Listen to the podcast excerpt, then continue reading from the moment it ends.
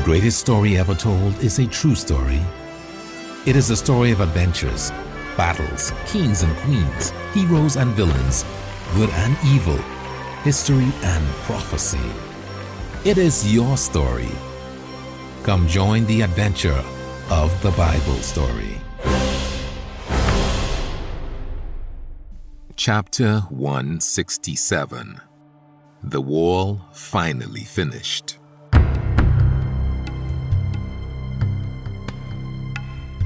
For all the Gentile nations' attempts to subvert the work of the Jews, the protective wall around Jerusalem kept rising out of the ground. The wall was almost complete, except for the large wooden gates that needed to be installed at the entrances of the city. Even Sanballat's incessant correspondence to Nehemiah could not compel him to slow or stop the work. But the Samaritan governor had one final line of attack in mind. Nehemiah was seeing to the construction of the gates when a Levitical messenger came to him. He explained to Nehemiah that his friend Shemaiah, the son of Delaiah, had a special message for him. Delaiah was likely a priest who resided close to the temple. I'm busy at the moment, and we have some business to finish up before nightfall. Why doesn't Shemaiah come in person to tell me? Nehemiah asked, He would if he could, replied the Levite. but he is confined to the temple grounds for the moment and wants you to go there. He says it is urgent. Hearing the unusual request, Nehemiah left what he was doing and walked toward the temple, leaving his assistants and guard behind. Arriving at the temple precinct, Nehemiah entered one of the side buildings attached to the outer court wall. Shemaiah, are you here? Nehemiah called into the darkened room. Yes, I'm here. Came a whispered response from the back of the room. Why are you in the dark, and why couldn't you come and talk to me outside? Nehemiah asked, slightly confused. Please, come in and quickly close the door. Shemaiah responded with a worried tone. I- I've got some news I must share with you, but no one else must hear.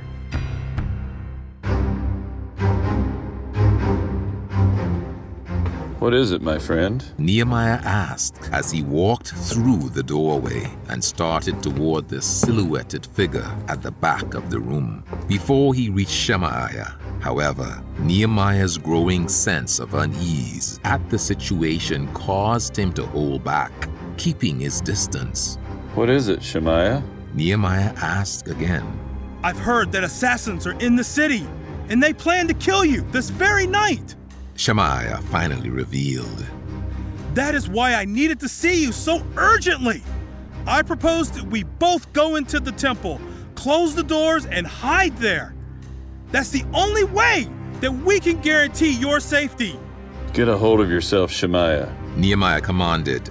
Even if there were assassins in the city to kill me, should such a man as I flee? I am the governor and protector of this people. It is my job to see to their protection, not recoil and hide in the fear of danger. But Nehemiah, your life is in danger. And who will look after the people if you are gone? Shemaiah pleaded. Please come and hide with me in the temple. What's come over you, Shemaiah? Nehemiah asked inquisitively. His friend was acting strangely. You know full well that I'm not a Levite. By going into the temple, I'd be breaking God's laws. He continued. After a pause, Nehemiah asked Shemaiah pointedly, Are you with us or them? What what do you mean? Shemaiah stuttered. You know what I mean. I perceive that you've been hired by Sanballat and Tobiah to scare me to go into the temple to protect my own life. And by doing that, I'd be sinning before God, degrading my reputation before our Jewish brethren. No, I shall not flee from the face of danger, Nehemiah continued, his voice growing in strength. but you shall, Shemaiah. You are not worthy of your lineage. Get out of here. With that, Nehemiah turned and exited the room. Walking back to his tent, Nehemiah was amazed that so many of the religious leadership in Judah were susceptible to Sanballat's bribes. Shemaiah was only the latest in a series of people who had tried to get Nehemiah to weaken and sin. Another was Noadiah, a prophetess who tried to make Nehemiah lose faith that God was backing his leadership.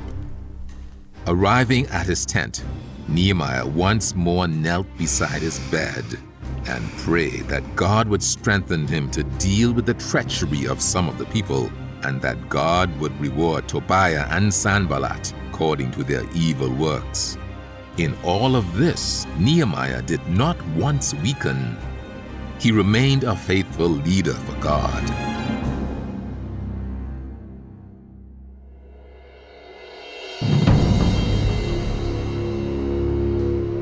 After Shemaiah's attempt to sidetrack Nehemiah, the governor pushed forward for the next few days, not allowing anything to stop him from finishing Jerusalem's defenses.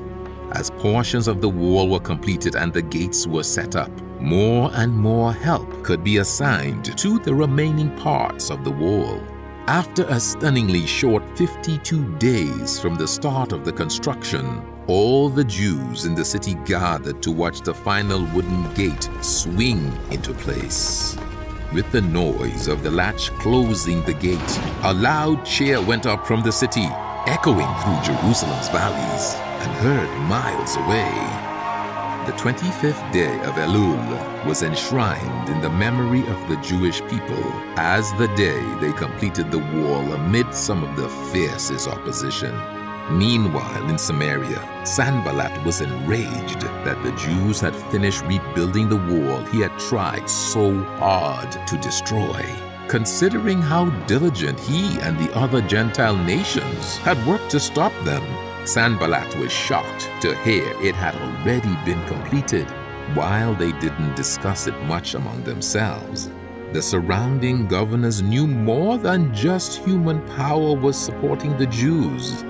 Building the wall in such a short amount of time had to be the result of divine intervention.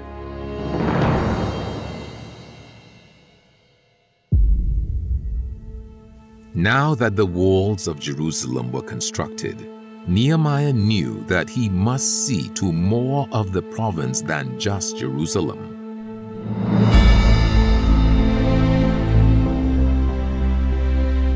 Although he allowed himself a little rest following the completion of the wall, more had to be done. Shemaiah's betrayal meant that others were likely to be bribed as well.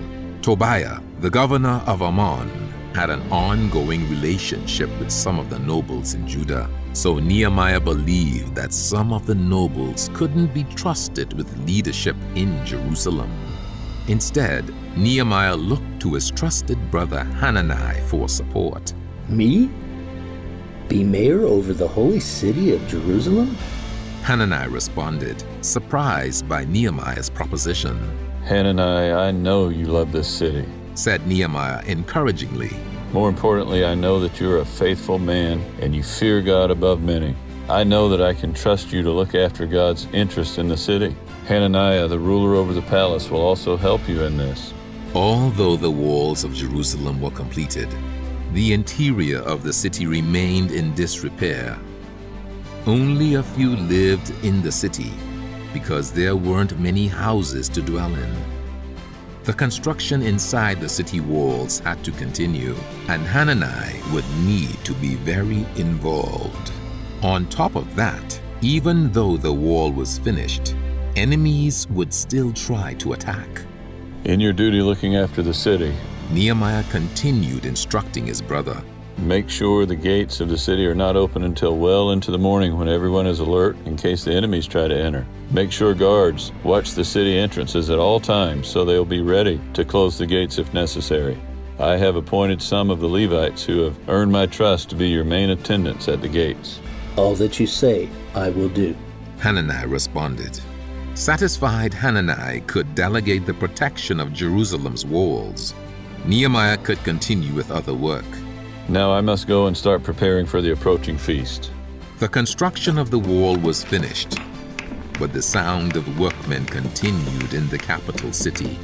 The celebration of the Feast of Trumpets was less than a week away, which would be quickly followed by the Day of Atonement and the Feast of Tabernacles. Along with starting to build new houses, Nehemiah, in cooperation with Ezra, the leading scribe who had traveled to Jerusalem years before, organized a large wooden platform to be constructed in the street by the water gate right by the temple, while raising large swaths of material high above the courtyard to provide shade for the upcoming gathering. Nehemiah encouraged the workmen to hurry. Quick, quick. He said, pointing toward the lowering sun. Only a few hours remain before the feast arrives. Turning to see Ezra standing beside him, overlooking the area, Nehemiah asked, What do you think? It is perfect.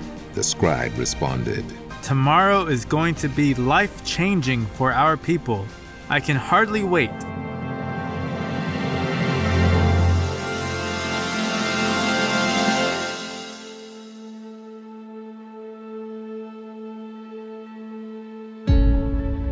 It was only fitting that soon after the wall was completed, a celebration should take place. Before sunrise on the first day of Tishri, the first day of the new year, the Jews filtered through the city in the morning twilight. The mass of people, men and women, boys and girls, anyone old enough to understand, ascended to the open space in front of the Watergate, just inside the city wall. The people located an empty space under the shade and sat down, facing the large, newly constructed platform. While the Jews knew about them, the holy days had not been kept properly for decades. This was a special day, especially so because they were now keeping it in the holy city of Jerusalem. In the minutes before dawn, the crowd watched as stunningly dressed men ascended the platform and sat upon 14 chairs arranged behind a lectern. One of them held what appeared to be a large scroll. The scroll was far larger and more ornate than any they had ever seen. The first ray of sunlight beamed over the Mount of Olives behind the Israelites. As it lit the platform where the men were sitting, the one holding the large scroll rose to his feet. The people recognized Ezra as he approached the lectern. Looking out over the crowd of people, Ezra slowly unlatched the decorated scroll with both hands. He unrolled it and raised it high above his head. Immediately, all the people in the crowd rose to their feet in unison, showing reverence to God and the Holy Scroll. Ezra then lowered his head and prayed on behalf of the people to the great God, thanking him for the opportunity to celebrate this Feast of Trumpets in Jerusalem. All those in the crowd raised their arms above their heads and looked toward the ground in worship of God. As Ezra finished the prayer, the entire group shouted with a loud voice, Amen! The people were jubilant to be part of such a service. After the blessing of the service, the group sat down and Ezra began to read from the Holy Scriptures, specifically from the books of Moses. The people listened intently as the scribe read a passage, then looked up to explain the verses further, adding clarity to their meaning.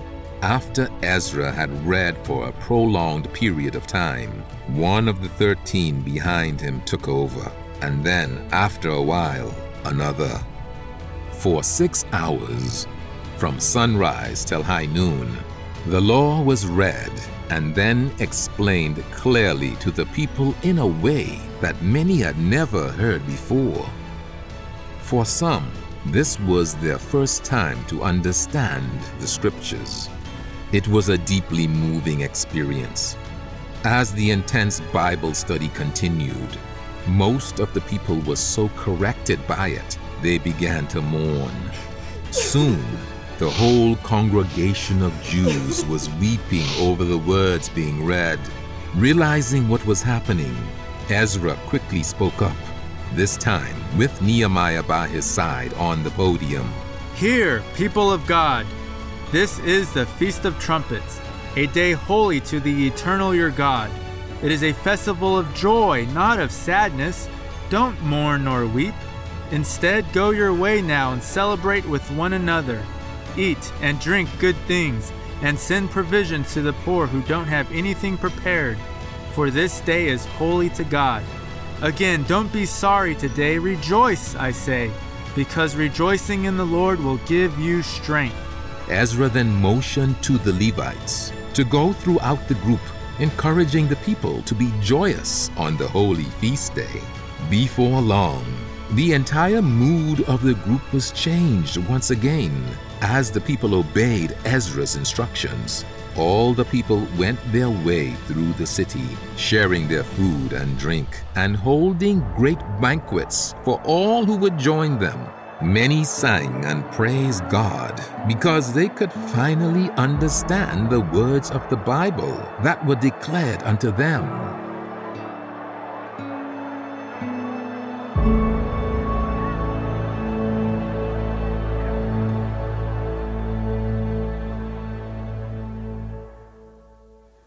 The next day, the people assembled once more before the water gate. They were eager for more of God's instructions from Ezra and the other Levites. During this day's reading, the group reached the book of Leviticus, where Ezra read, And the Lord spake unto Moses, saying, Speak unto the children of Israel, saying, The fifteenth day of this seventh month shall be the Feast of Tabernacles for seven days unto the Lord. You shall dwell in booths seven days. All that are Israelites born shall dwell in booths, that your generations may know that I made the children of Israel to dwell in booths when I brought them out of the land of Egypt. I am the Lord your God. The command to dwell in booths or temporary dwellings surprised many of the Jews. They had not kept this command for years because the Feast of Tabernacles was drawing near. The Jews hurried to the Mount of Olives on the other side of the valley from the walled city immediately after the service. They took as many olive branches, pine branches, myrtle branches, and palm branches as they could carry back to Jerusalem. For the next few days, families could be seen building temporary coverings and huts on any open space they could find. Most built the booths on their flat rooftops, while others used the courtyards and streets. Some went as far as the courtyard of the temple itself to find space. The Jews did not consider this command a burden. It provided the families another opportunity to work together in another construction project. When the Feast of Tabernacles finally arrived, the families dwelt in their booths for the seven days. Every day they attended a service directed by Ezra, learning more about God and their history from the Bible. Their obedience to the specific commands of the holy days made it one of the happiest experiences of their lives.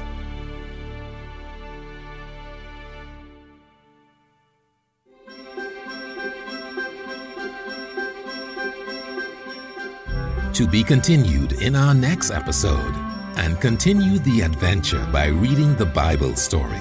Find it under the Resources tab at pcg.church.